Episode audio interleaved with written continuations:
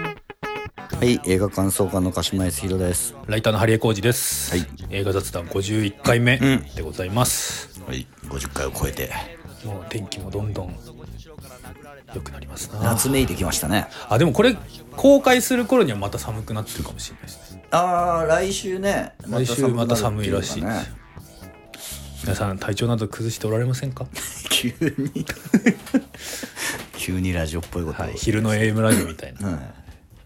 昼に聞いてくれてる人もいますからね。そうですね皆さんいつ聞いてくれてるのが多いんですかねおいどうなんかね俺は割とね、うんじこの自分で聞くときはね夜聞くのが多い。ああそうなんですね帰りの仕事帰りとかはいはいはいなんか昼はあんま聞く気しない。ああ私ラジオはまあポッドキャストに限らずのべつ聞いてるのでうんうんうん。あ俺ねだか何時らとかじゃないんだよなそう番組によってん昼聞きたいやつと夜聞きたいやつとってある。あそうです寝かる前に聞きたいやつとかそう番組によって変わるへえ俺もうずっと聞いてんな何時普通にラジコとかだとねもうポッドキャストもそうですけど時間選ばないじゃないですか、普通に午前中に深夜放送聞いて、とんでもない下ネタとか聞いて笑ってますけど、そうそうだから別に深夜ラジオだから夜聞きたいとかじゃ ない、うんうんうんうんなんかあるんだよねそのその人のトーン声のトーンとかねそうそうそうあるでしょうな確かにねあのーこのポッドキャストのデータによりますそと、うはい3分の2が男性みたいですねうんあでも3分の1女性なんだねうん、みたいな感じです。あ、でも、そう、これは、あの、スポーティファイに限ったデータしか出てないんですけど、61%が男性、31%が女性、はいえー無回答など、や、ノンバイナリーが8%ですね。はいはいはいはいで、年代的には、45歳から59歳が34%、35歳から44歳が32%。だからまあ、私と鹿島さんの年代、はいまあ、同世代が66%を占めている、はいはいはいまあそうですわまあねな、うん、思ったこと言ってるからねそれ刺さる そうそうそうそう刺さるのは同年代もうちょっとあれです若い人にこう刺さるようなことを言ってみたいもんですな思いつかないですか思いつかないね でまたなんかその若い人に刺さりそうなことを言おうとか考えるとさそちょっとねマウントと取っちゃったりとか知らず知らずのうちにしちゃうかもしれないしうさおじさんの冷や水ほどねうんそうですな醜いものはないですからね本当にね何ですかだってもうシンプルに思いつかないしそう ね、あのね若い人との交流がないことはないんですよ、うん仕事場にも20代の男女もいうんるうんうし、んで別にそれに対して俺個人的にはあんまりそのギャップみたいなの感じないんだけどなんだろうなわ合わせてくれてんのかなそうかもしれないですねうん、あんまりでもまあ若い人人たちというか、まあ、その特定の、はいはい俺が接してる人たちの「これ今この興味あるんですよ」みたいなの聞いて、まあ、あんまり俺も響きはし ないあとあれかもしれないですねもう今その文化が細分化されてるから、若者で流行っているこれっていうのがあんまないかもしれないうんかもしんないねね、若者もねどいろんなクラスターがあるから、うんうん、若者全員これにハマってますたまごっちやってますみたいなことがない確かにそうかも、うんだから年代ジェネレーション関係なく趣味が一緒とか、そうそうそう好きなものが一緒とかだったらあ合うっていうのはあるかもしれないね、だね TikTok でしょとか言ってもね TikTok1 秒も見ない若者なんてまあいくらでもいるわけですかあらかもしれないしね、もう俺も1秒も見たことないけど TikTok1 回見出すと、止まんなくなりますよ面白いのいやち短いのがああ延々出てくるからもうちょっと。あの止めるタイミングがなくてはあっ気づいたらはっっていうた。なんか YouTube でもその系はあるけど、ね。ああるあるそれのさらに強烈にドラッキーなババージョンがドラッキーだね TikTok ですはいなるほど。つまんねえなとか言ってたら気づいたら もうさ30分 つまんねえって言いながら見続けて、わあみたいな、やばいね、それは。はいまあ、僕もね頻繁に見てるわけじゃないですけどだか TikTok は一回もいあ開いたことないわ。ら僕も怖くなってアプリ消し 消しました、はい、というようなね、はい本当に身のない話でした身のねない話をしてしまいましたが、えー今回はですね、えー DC コミックスのうん「ザ・バットマンはい「ザ」がついた」ザがついてましたね3時間ですよ2時間55分長長いうん長いかったなまあ長いのは長かったまあ前回も言いましたけどね鹿島さんは1回目見に行った時に寝て,、寝てしまったっていうおそらくね、2時間とは言わないけど1時間半は寝て る、半分は寝たっていう、で見直してなんでまあその1回目見た感想うん「暗っ!」っていうもまあえき本当に本当に夜だけですよね基本うそうで夜とあとだって市長の葬式そうそうそうとひあと最後のね最後の だから最後は朝焼けだからそ夜が、まあ、最後で明けていくみたいな感じだけどだから俺1回目見た時は市長の葬式のとこ寝て るだからほんとずーっとずっと夜だでほぼ雨みたいなう市長の葬式もあれ夕方ですからねそうあそうまあまあね、真っ昼間っていうか太陽が出てあるそうあのそうそうそうそうみたいなとこではないからねそれ暗いのよとにかくうんで、えーまあそのなんていうのストーリー的にも暗いしそうですねその物理的にも画面暗いし暗いし暗えなーっていう印象しかなかった、う一ん1回目はで2回目見てまあこれなんとか寝ずにはいはい3時間見たら面白いじゃんみたああなるほどいな何ですかそのえなんか私前回あれじゃないですか、ちょっと酷評してしまうかもしれないって言いましたが、その後ツイッターとか見てたら、いや面白いよっていう声がすごく多くて、うんうん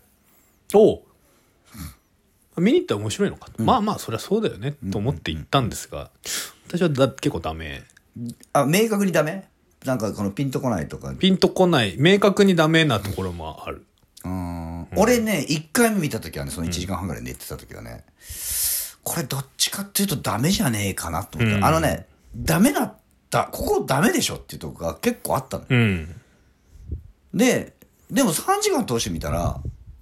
あまあありかって変わったあのーあなるほどなるほどこういう世界観ねっていうのが分かってであと重要なのはあだから割と今回のは、うん設定とかあのばうんと物語のバックボーンとか分かっていった方がいいかもしれないなるほどねななんならねある程度ネタバレししてから言った方がいいかもしれないうんバットマンとは何ぞやみそうだたっいたかなそうそうそう、うんあとその今回の描いてるのがどういんうんううん時期なのかとかいうことを、あの俺が2回目見に行った時に分かっててよかったなと思ったのうんは、うんバットマン活動始めて2年目なんだよこれそうですねって書いてましたねだからまだバットマンとな何ぞやみたいな、うんうんあのゴッサムシティの人たちも知らないしそうそうあんまりよく知らない闇のうんなんかなんかやってるやつがいるぞ最後もねあのな謎の覆面男が救助に加わりって言われてそうそうそうで警察のあの捜査にさ、うん呼ばれて行くじゃん、うんであの時もさそのうんななんだっけゴードン警部ゴードン警部補だけがねゴードン警部補がバットマンのことはい知ってて、うんうんで捜査に呼ぶんだけど他の警官たちはみんな「こいつなんだよ」っていう感じだもんねそうですねまあだだかからウォッチメン的な世界観っていうか、そのあのいやヒーローって言ってますけどみたいなそうあのー怖くないですかそこのう人そうみそたういなだからまだ全然認知されてないうんうん駆け出しのヒーロー、うんうんヒーローまあヒーローっていうかまあそのバットマンうんうんのっていう設定っていうのはまず分かってた方が最初もあれですもんねあのーハロウィンに紛れて悪さをする人たちのシーンから始まりますけど、はいはいその暴漢たちから、あのアジア系の男性を助けると、んうんうんその人もバットマンに向かってあの殴らないでくださそいっうそうそうそうて言ってますからね。そうだって最初のさあそこの最初の、うん、とえっとナレーションでさ、うんうんあのそのゴッサムシティがだからバットマンがまだやり始めだから、もう荒れに荒れてる、もうももう今までのバットマンの映画で描かれた中でも一番もうディストピアだよねうそうですねもう本当にここはちょっと住めないでしょっていうぐらい荒れ狂ってる都市で犯罪もすごいことになっててでそれも誰も止められないで政治も腐敗しててみたいな中で、えっと、その犯罪者たちに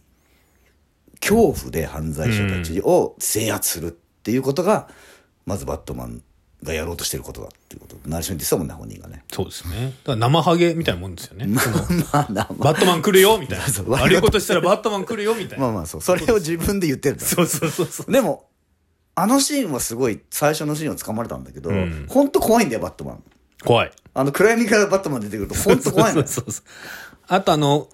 今回のあのバットマンスーツは、はいすごい強そうでいいですよね。手作り感もあるし手作り感もあるし。 あとさキャットウーマンのさはいはいはい。マスクもさうん。あのニット帽みたいなやつそうそうそうの。さ鼻のとこがこう隠れてるで、あの、別にあの、猫耳にしてるわけじゃなくて、キャットウーマンって言われないからね一回そもうねあ。のあの、結果、猫耳っぽくなってるっていうだけ ですからあね。の切り返しの角そのうとこそうそうそうそう そう。ちょっと尖っちゃったみたいな尖っちゃったっていう。俺あのでもキャットウーマンの鼻だけ隠れてんのちょっと良かったんだよなあフェティッシュ的に。 あのさ、昔さ、男塾の、あの、宮下明先生はいはいはが、男塾の前に書いてた、劇極虎一家って漫画があほうってほうほうそれも不良漫画なんだけはいはど、その中に一人、鼻マスクししてあ。るああ。やつが出てくるああ。で、あいつが鼻マスクしてるのってなんでかって理由が、あの漫画の中で書かれほうてほうてほ、う。鼻マスクのあのマスクの中に精神安定剤を染み込ませた麺が入ってるの。あ、それずっと嗅いでるんだ。それを、精神安定剤を嗅いでないと、あの、もうすぐバーンっていっちゃうからあ、ーだから精神安定剤をやってるのそれすげえ、なんか子供ながらにすげえ理にかなってていいなと思ってて、 ですげえ面白い設定だなと思ってて、はいはいはいそれをちょっと思い出して、鼻にこう、なんか隠してると、なんかちょっといい感じがするのよそれ から。俺別にキャット、今回のキャットウーマンは精神安定剤を嗅いでるわけではない。いやでも精神安定剤嗅いだ方がいいぐらいな俺っぷりだったけど。まあまあまあ。なるほど。30歳なんだ。このそうそう段階でブルースだは。から若いの、まだ。だから30歳ぐらいって本当若い。そうです20ね代後半から30歳うん。前半ぐらいのとしてだから若造の駆け出しの悩みなんだ。そうなのよだからままだまだあの全然こう本人もうんうん。なんていうのあのどうやっていいのか分かんない、はいはいみたいな感じの話なんだよねだし、他にヒーローという存在がいる世界でもないんでしょうね、多分。うんそうですそうですそうだね、アベンジャーズ的な世界観ではないってことないですよね。うん、だからヒーローっていうもの自体がもう全然認知されてない、んしかも犯罪都市だしさうだかん。らそこでヒーロー活動をやろうなんてやつ本当頭おかしいんだようん。だからもうもう見事に頭おかしいやつそうですね。うーもうなんか怒りに任せてうん。犯罪者を倒してるみたいな感じだもんね、まあ、復讐。うんミスター復讐って呼べてましたもんね。復讐だ復讐だからねペンギンにもね。ん新しいペンギン像でしたよね。俺でも全然さ途中まであれがペンギンだとは思ってなくてあさーあのーゴードンとさバットマンにさ捕まってさしかもさ、間違えて捕まってさそう。足縛られて、ね。足と手縛られてペンギンあの歩きをペンギン歩きになるところであこれペンギンだな と思ったあそこで分かったんだよまあだから新しいジョーカーに対応する新しいペンギンっていう感じなのかなって気はしましたけど。まあでも全部そうじゃないリドラーも新しい解釈だし、うんあまあそうですねバババットマン時代も新しい解釈だし、そうそれであーだからそのまず2年目っていうのともう一つはリブートってことをちゃんと分かってないと、うんうんうん。要するにもう一回最初からバットマンの世界を構築し,、はいはいはいはいし直しますっていうで今までのなし全部なしってうんうんうんいうことを分かってると割とすんなり見れるんじゃないかなと思うんだよね。なんか僕もリブードっていうのはこう分かってんいったんですけど、ななんかまあじゃあ私がダメだった点、まあ、まずその、まあ、今回のテーマあれじゃないですか、まあ、その要はバットマンの狂気っていうものに、ひ焦点を当てると、はいはいえヴィランと何が違うのっていう感じがどんどんしてくる。まあ、これは、まあ、原作コミックスでも、まあ、有名なジョーカーがバットマン に「俺とお前は何が違うんだ」っていうのがありますから、まあ、ヒヒーローとは何なのかんっていうね。でなんかそのそれにテーマを当ててバットマンをリブートしてるんだなっていうのはすごいわかるんですけど、でもなんかあのーそれをやればやるほど、ま、マジでん、ヒーローとは何かが分かんなくなっていって、え、リドラーの方が正しくないってだんだんなっていく感じ。不正を暴いてるのはリドラーだそうそうそうそうそう そう。ゴッサムシティの不正を暴暴いいててるのるのははリドリドラーなのラー。そその謎解きの謎を解かされてるだけなんだよそうそうそうバットマンはう。で、まあ、だから最後にね、まあ、いわゆる人命救助というものに力を使うことによって、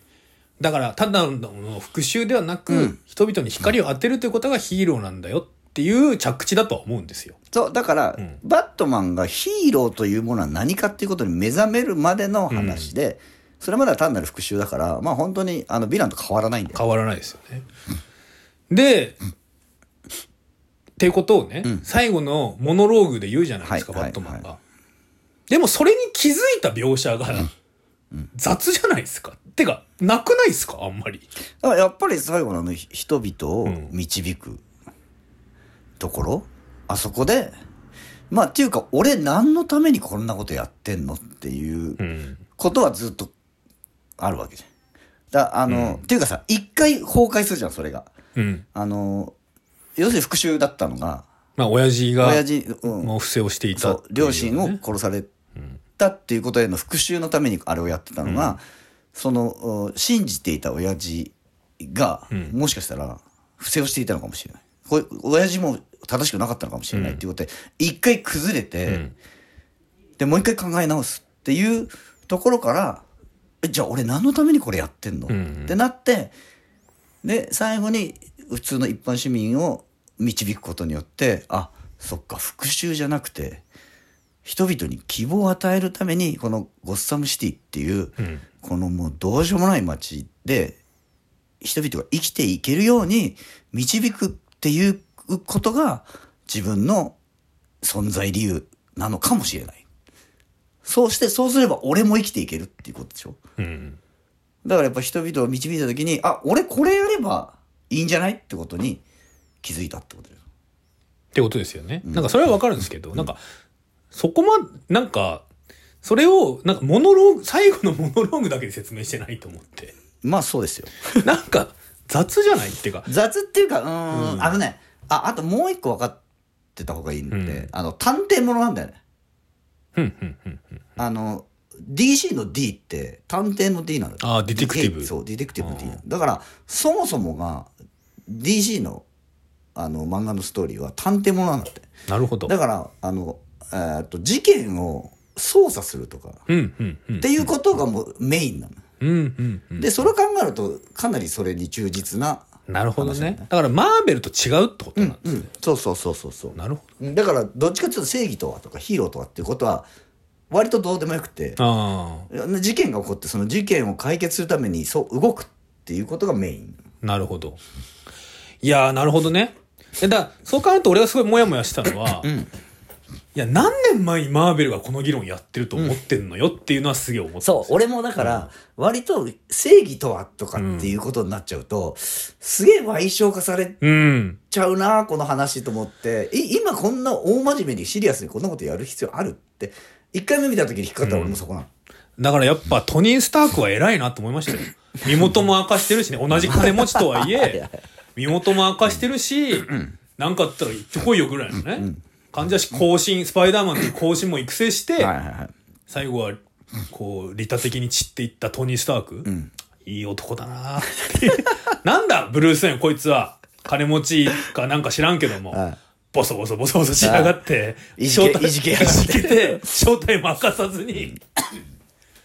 なんそうだなのこいつはと思うそうなんでそのさヒーローとは正義とはっていうノリで見ちゃうとあの途中でキャットウーマンとのラブストーリーも、何急にそうお前はなんで急に性欲に目覚めてんだよみたいな感じになるよねはい、あとにそれがまさにに私はダメなんですよ2点目 急な急ないいつ好きになった のキャットウーマンはバ急ッなトねマンのことを急な恋愛描写ねそう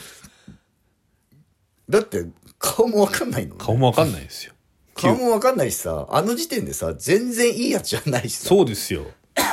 お前の友達はいいから、ケンジの話を聞けっていう。 ひど、普通にひどくないこの人あ。れね、ひどい。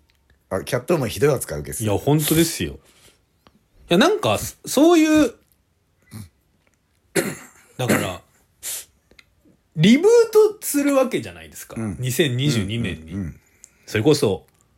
戦前からね、1940年代からあるようなものですよ、バットマンっていうものをね。それを2022年にリブートしますっていうことは、いや今やりますよってことじゃないですか、ん現代のバットマンですよってことですよね。はいっていうことはですよそのまあ舞台は2004年かもしれないですけど、現代的な意味がありますよってことじゃないですか。うんもしくまあは普通なら普通なら、もしくは現代的に意味があるとされているものですが、うんうん私はそうは思わないですよっていう意思表明ですよ。どそれはどちらにしてもその、今やる意味みたいなものは必要に なってくる必要、必要じゃないですか。っていうことは、ムキムキの男は好きですよ女性はっていうことですかまあ違うんだよまあ多分あれも、まあキャットウーマンが自分と同じものを嗅ぎ取ったっていう解釈すればそういうことだと思う、うん、でも、なんでそれは好意的に解釈す、まあ、そうなんだろうけど、ねねだからそこの描写もないのよ全然ないですね。だから俺も一回目そこすげえ引っかかったのあの半分寝ていながら,、だから俺が寝てたからこのなんかもしかしたらこの恋愛がこのに急に行くはいは感じの途中段階がどっかに描かれていたんだろうかと思って、うんうんうんもうあの寝ないで見たけど描かれてなかった 急。そうだからねこれ良くも悪くも、うん。ジョーカーに対する今回のバットマンなんだよね前前回のうん。だから今回のも言ってみれば70年代のうん。うんアメリカニューシネマ的、でもちょっとふ俺あの子のフランス映画っぽいなと思ったから、フランスノワールみたいなあファム・ファタールってことですそようね。そうそうそうそうキャットウーマンがだからね。もう完全にノワールじゃないうん、ノワールですね。だから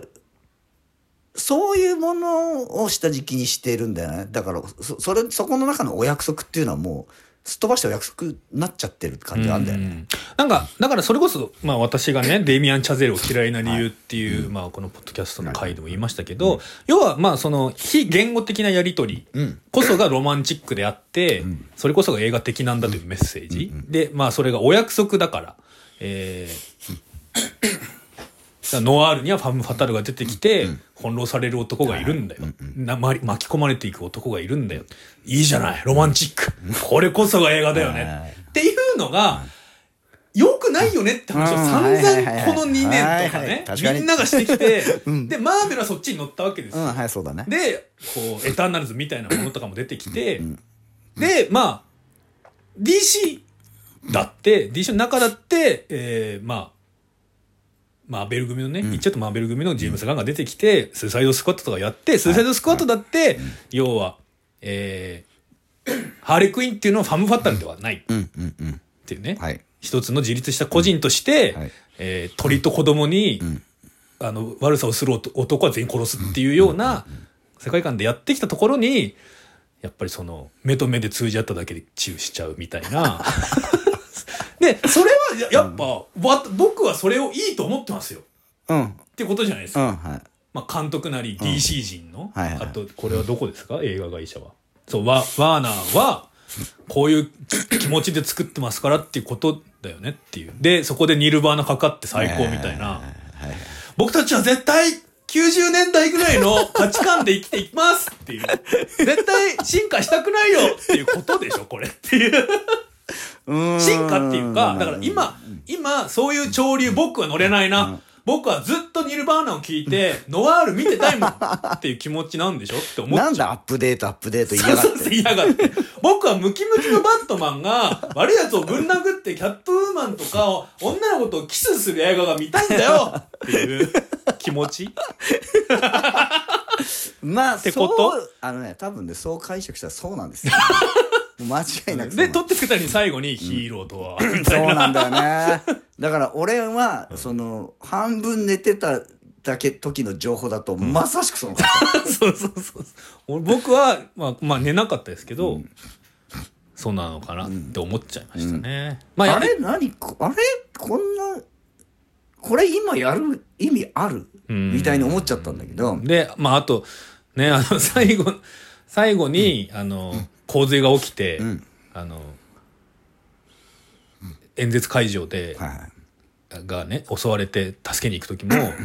あのバットマンがこうバンってこう爆発かなんかショットガンで撃たれて昏睡状態のうーってなった時にタトゥーマンが来て「大丈夫大丈夫もう全部終わったから」って言ってキスするんだけど後ろにもう一人行ってぶん殴られるっていういやそりゃまだ終わったかどうか分かんないだろうってちょっと思う思ってななんだこいつらっていうはいバカ男とバカ女だなって気持ちになりましたけどね。まあそうねあのーだから多分確かにロマンチックに作ってあるんですようんですごくノワールに作ってあるだけどあの一番んあのーそうなんていうの70年代的ロマンチシズムが一番あるとすれば、あそこでせっかく心が通じ合ったキャットウーマンとバットマンが最後に各々の道で分かれていくっていうとこが一番ロマンチックだと思まあうんそれこそノワールのう。うんあのーそれも定石ですよね、んまあで結ばれない二人そうそうそうそうでだからだからそれがあるからまあいっかって気にもなるんだよねあであとと3部作の1作目なんだよね今回ねああそうなんですそうねなんですよでうーんとその1回目寝ちゃっててとこが割と重要なところで寝てて、うんうんまずはその市長の葬式はいはいはい唯一の昼間のシーンそうですねあそこがないと本当に暗いから で唯一の昼間のシーンであそこ結構重要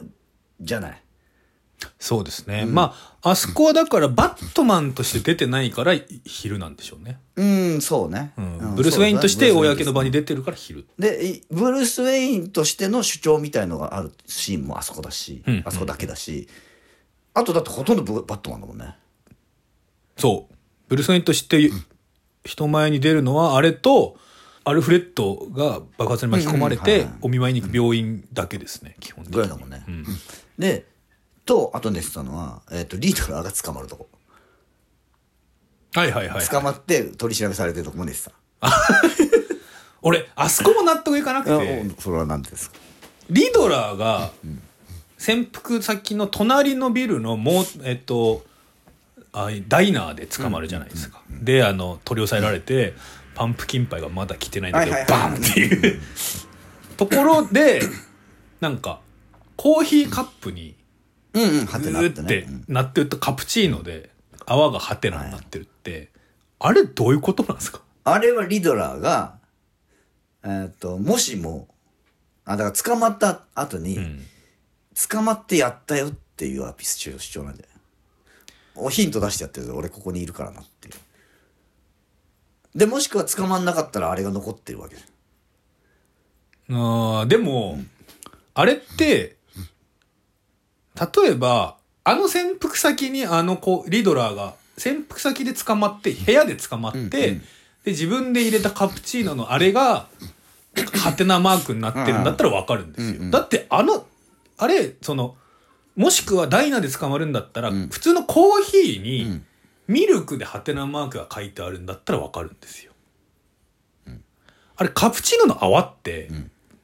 おあの、ダイナーの店員さんが書かない。あれ泡を避けさすとかあの絵になるじゃないのだか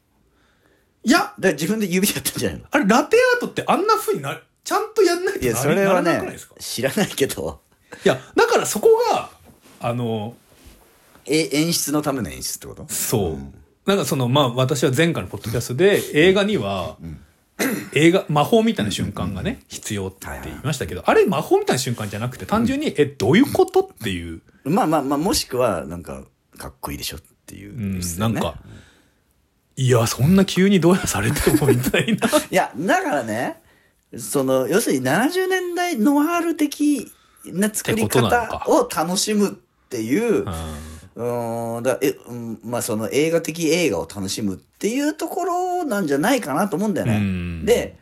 えーでもううんとあとねバッドモービーのシーンも出てたんだよあー バットあの、なかなか出発しないバットモ ービル。 そう急に 急にバそッうトマン倒れてたと思ったら急にバットモービルが「 わ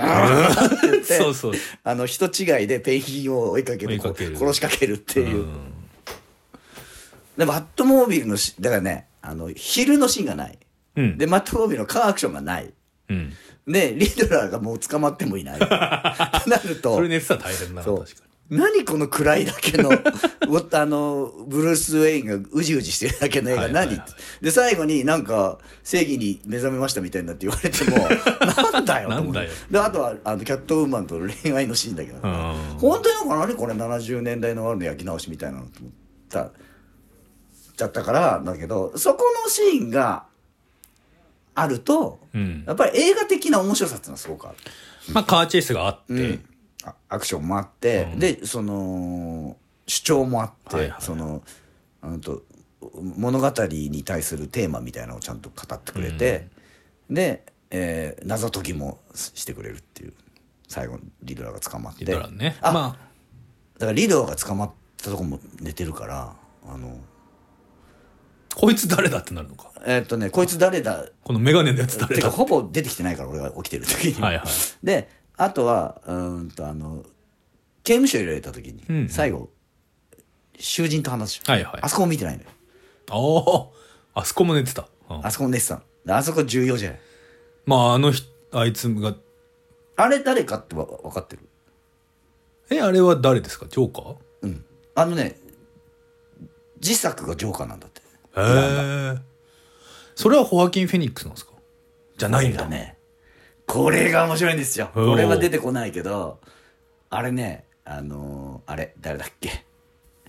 あ れちょっと待ってこう切ってあのーあれああのねバリー・コーガンおーへえでエターナルズで神様やってる人がジョーカーやるんだってまあバリコーガーまあでもいいバリー・コーガンいいのねジジョョーーカカーーは見見たたいいななへえだから今回のバットも多分そういう面白さなのはあ。だから、これ単体で評価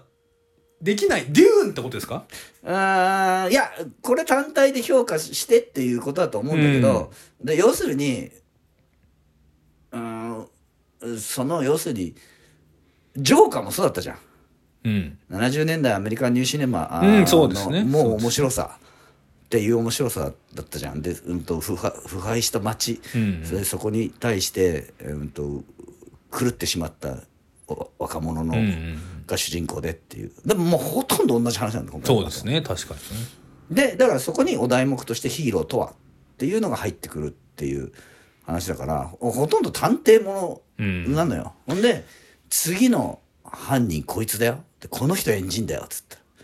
うわー面白そうってなるじゃないなるほどね。俺、だったら、バットマンをもっと非力にした方が面白かった気がするんだよな。新しいバットマン像として、んその探偵ものにガッてフォーカスするんであれば、もうバットスーツも着てない、まあ格闘技ができますぐらいの、うんでそのどっちかというと頭脳で全てを解決するみたいなバットマンにした方が、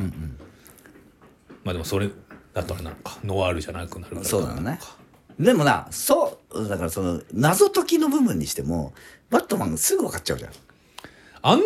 あんなそのあんな謎謎わかんないでしょ、ねで一番難しいやつはさあのアルアルフレッドだっけうん、が解いちゃってるしさ暗号はね暗号はねなんだ正義だそうあれもさ、うん、とよく考えるとさリドラーがはいリドラーってバットマンを別に敵視してないじゃん、まあそうですね一緒になんかやろうっていう考えじゃん、だから多分あれはバットマンを試してるんだよね、うんううんん、と謎を謎を出してで、えーバットマンが解けるかで解け解け解けたってことは多分こいつ俺と組めるからで一緒になんかやろうっていうつもりでリドラーはいるわけあとバットマンがブルースだってことはもうリドルは分かってるから、そのバットマンにむバットマンが答えれそうな感じで出してるっていう可能性もありますよね。ああそうねうん、だからあれは罠なのかその試験なのかっていうのはちょっと分かんないそう微で妙あるある種ラブレター的なうんそうでもまあ憎んではいるからね憎んでますね。あのその俺が個人にいた時に、おお前はし孤児だって言ってるけどおお前みたいなタワーマンションの一番上に住んでるやつは孤児じゃねえって言ってるしまあだから今回リドラーはね間違ってること一つも言ってないですからね。リドラー間違ってないんだよた全く間違ってないまあただまあちょっと精神が病んでるっていうだけでさ、精神病んでるやつしか出てこないんだよねでもリドラーはまあ、いわゆるそんな孤児でね劣悪な環境なのに法定会計士という立場にまでな,、なって、要は不正がね会計士だから分かったわけじゃないですか。でこれを明るみに出すにはどうするか。要は